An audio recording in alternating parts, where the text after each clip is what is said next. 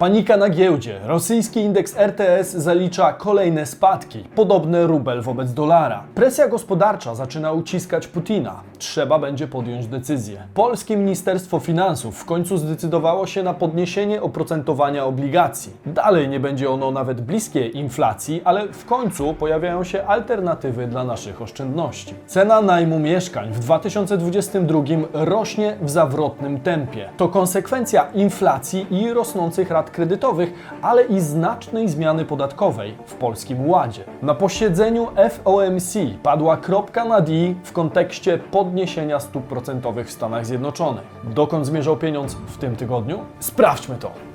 Bizweek. Cotygodniowy przegląd świata biznesu i finansów. Cześć, tutaj Damian Olszewski i witam Was serdecznie w programie Praktycznie o pieniądzach i informacyjnej serii Bizweek. W zeszłym tygodniu otrzymaliście od nas e-booka na temat Polskiego Ładu. Kilka osób zgłosiło do mnie pytania o nieścisłości w tekście, za co bardzo Wam dziękuję. W przyszłym tygodniu wszyscy otrzymają aktualizację treści e-booka. Chcę, aby było to najbardziej rzetelne źródło informacji, bez choćby drobnego niedociągnięcia. Czas to pieniądz, więc Zaczynajmy.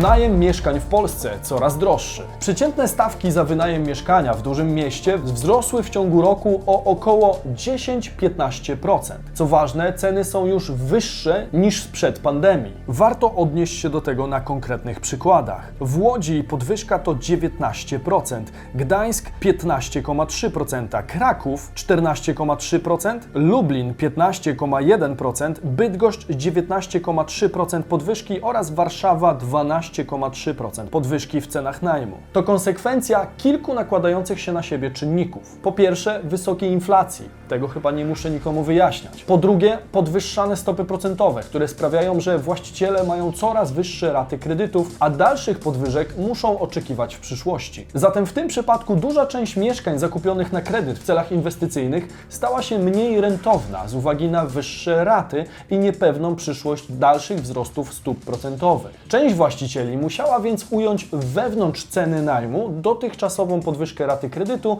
przerzucając ten koszt na najemcę oraz pewną górkę na poczet przyszłych zmian. Po trzecie, podwyższony popyt, który został spowodowany powrotem studentów na studia, powrotem Polaków z zagranicy oraz napływem imigrantów z Białorusi i Ukrainy. Atrakcyjność migracyjna Polski wobec wydarzeń u naszych wschodnich sąsiadów będzie jedynie rosła, o czym wspominałem już w poprzednich materiałach. Będzie to oczywiście miało wpływ na nasz rynek, czy to pracy, czy najmu. To natomiast również będzie miało przełożenie na dostępność mieszkań w dużych miastach, a wraz z malejącą podażą doczekamy się wyższych cen najmu. Do tego dochodzi czwarty czynnik, którym jest znaczna zmiana w systemie podatkowym wprowadzona przez Polski Ład. We właścicieli uderzy choćby konieczność rozliczania najmu ryczałtem od przychodów zamiast dotychczasowego podatku od dochodu. To oznacza olbrzymie straty podatkowe dla właścicieli mieszkań, którzy do tej pory często legalnie nie musieli płacić podatków z racji amortyzacji mieszkania. Wartość amortyzacji sięgała do tej pory nawet 10% wartości mieszkania. W tym przypadku akurat mowa o rynku wtórnym. Dla przykładu, w przypadku mieszkania za 500 tysięcy złotych, 50 tysięcy złotych można było odpisać podatkowo. Utracone korzyści amortyzacyjne właściciele również będą starali się przerzucić na końcowego odbiorcę, czyli na najemcę. Choć ta strata akurat będzie ciężka do odzyskania. To wszystko ma bezpośredni wpływ na stawki najmu w Polsce, które od początku roku doczekały się drastycznych wzrostów. A to dopiero początek, ponieważ nie każdy właściciel zdążył się już zorientować w sytuacji. Panika na giełdach.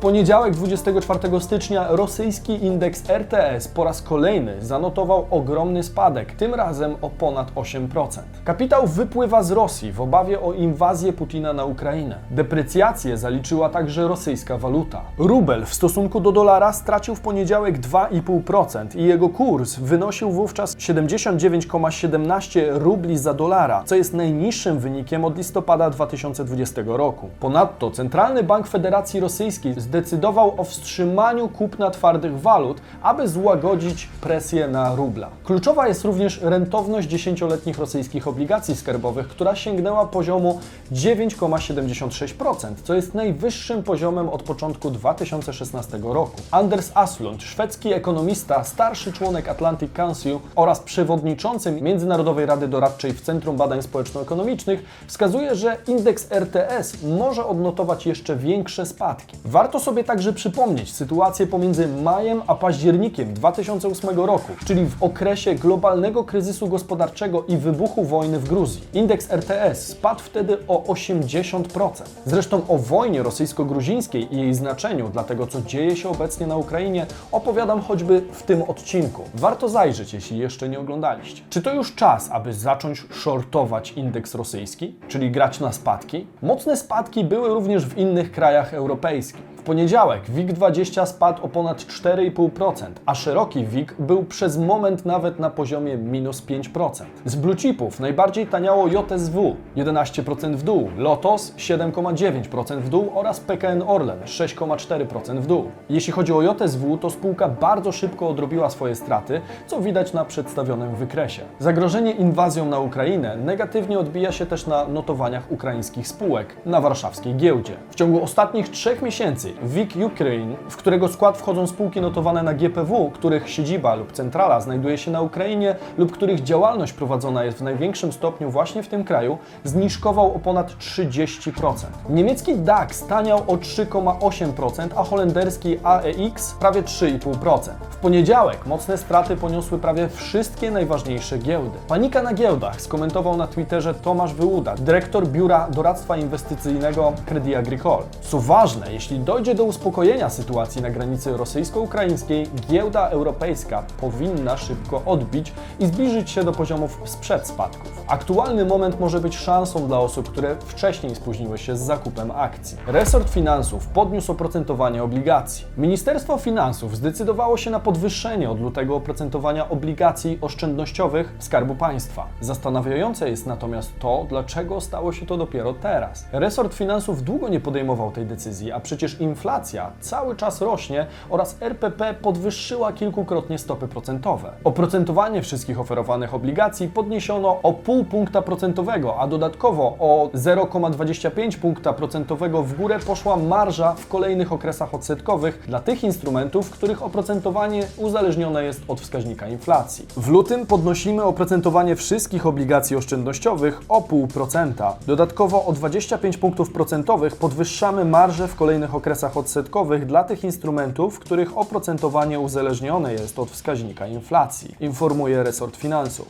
Nowe oprocentowanie obligacji stałoprocentowych 3-miesięcznych wynosi 1% w skali roku, a dwuletnich 1,5%. Oprocentowanie trzyletnich obligacji sięga 1,6%, czteroletnich 1,8%, a dziesięcioletnich 2,2%. Beneficjenci programu Rodzina 500 Plus mogą kupić 6 i 12-letnie obligacje z oprocentowaniem odpowiednio 2 i 2,5% w pierwszym roku oszczędzania. Pomimo podwyżki oprocentowania obligacji, zdolność detalicznych papierów rządowych do ochrony oszczędności przed inflacją jest dość mocno dyskusyjna. Prognozy dotyczące inflacji na 2022 rok są znacznie wyższe niż potencjalny zysk. Co innego jednak, jeśli mówimy o obligacjach indeksowanych inflacją, o których między innymi opowiem Wam już w następną sobotę w specjalnym odcinku na temat najskuteczniejszych metod ochrony kapitału przed inflacją. Dajcie znać w komentarzu, czy czekacie na ten odcinek. Ponadto warto wskazać, że zgodnie z zapowiedziami prezesa NBP Adama Glapińskiego, stopy procentowe wzrosną w Polsce, więc oprocentowanie obligacji również powinno wzrosnąć. Obligacje nie są zbyt rewelacyjną przystanią dla oszczędności, przynajmniej te standardowe, jednakże są one zdecydowanie bardziej zyskowne niż większość lokat w banku. W 2021 roku Polacy kupili obligacje o wartości 43,32 miliardy złotych, a więc o ponad połowę więcej niż miało to miejsce w 2020 roku. Ustalenia dwudniowego posiedzenia FOMC w USA odnośnie m.in. stóp procentowych. Rezerwa Federalna USA przygotowuje się do wzrostu stóp procentowych, jednakże nie podjęto jeszcze konkretnej decyzji w Stanach Zjednoczonych dotyczącej podwyżki kosztu pieniądza. Ze słów szefa Fed, Jeroma Powella, możemy wywnioskować, że Fed może podnieść stopy procentowe bardziej agresywnie niż zakłada to rynek. Prezes Fed wskazywał, że w świetle niezwykłego postępu, jaki zaobserwowaliśmy na rynku pracy i inflacji, która jest znacznie powyżej naszego długoterminowego celu na poziomie 2%, gospodarka nie potrzebuje już stałego wsparcia polityki pieniężnej na wysokim poziomie. Następnie dodał, dlatego właśnie wycofujemy nasze zakupy aktywów i spodziewamy się, że wkrótce konieczne będzie podniesienie docelowego przedziału dla stopy funduszy federalnych. Oczywiście perspektywy gospodarcze pozostają wysoce niepewne. Prowadzenie odpowiedniej polityki pieniężnej w tym środowisku wymaga pokory, ponieważ widzimy, że gospodarka gospodarka ewoluuje w nieoczekiwany sposób. Deklaracja FOMC, czyli amerykańskiego odpowiednika Rady Polityki Pieniężnej, prawdopodobnie zdejmie część presji z rynków, które w ostatnich dniach przeżywały spadki z powodu niebezpieczeństwa konfliktu rosyjsko-ukraińskiego oraz niepewności dotyczącej właśnie posiedzenia FOMC. Jest niemal pewne, że pierwsza podwyżka stóp procentowych w USA będzie miała miejsce w marcu bieżącego roku. Przypominam, że stopy procentowe w USA zostały obniżone do poziomu 0% w marcu 2020 roku, co było efektem pandemii COVID-a. Na razie nie jest określone, w jakim tempie będzie następowała podwyżka stóp procentowych, jednakże można się spodziewać dynamicznych podwyżek w przypadku bardzo dobrych makroekonomicznych danych, co będzie stanowić o sile gospodarki amerykańskiej. O sile tego kanału natomiast stanowi chociażby liczba subskrybentów. Jeżeli chcecie być na bieżąco z sytuacją świata biznesu i finansów, to subskrybujcie kanał tutaj. Mówił Damian Olszewski, a to był Bizweek, cotygodniowy przegląd wydarzeń, dzięki któremu wiecie, dokąd zmierzał pieniądz. Do zobaczenia w sobotę i niedzielę o 15, a w przyszłym tygodniu nawet szybciej. Cześć!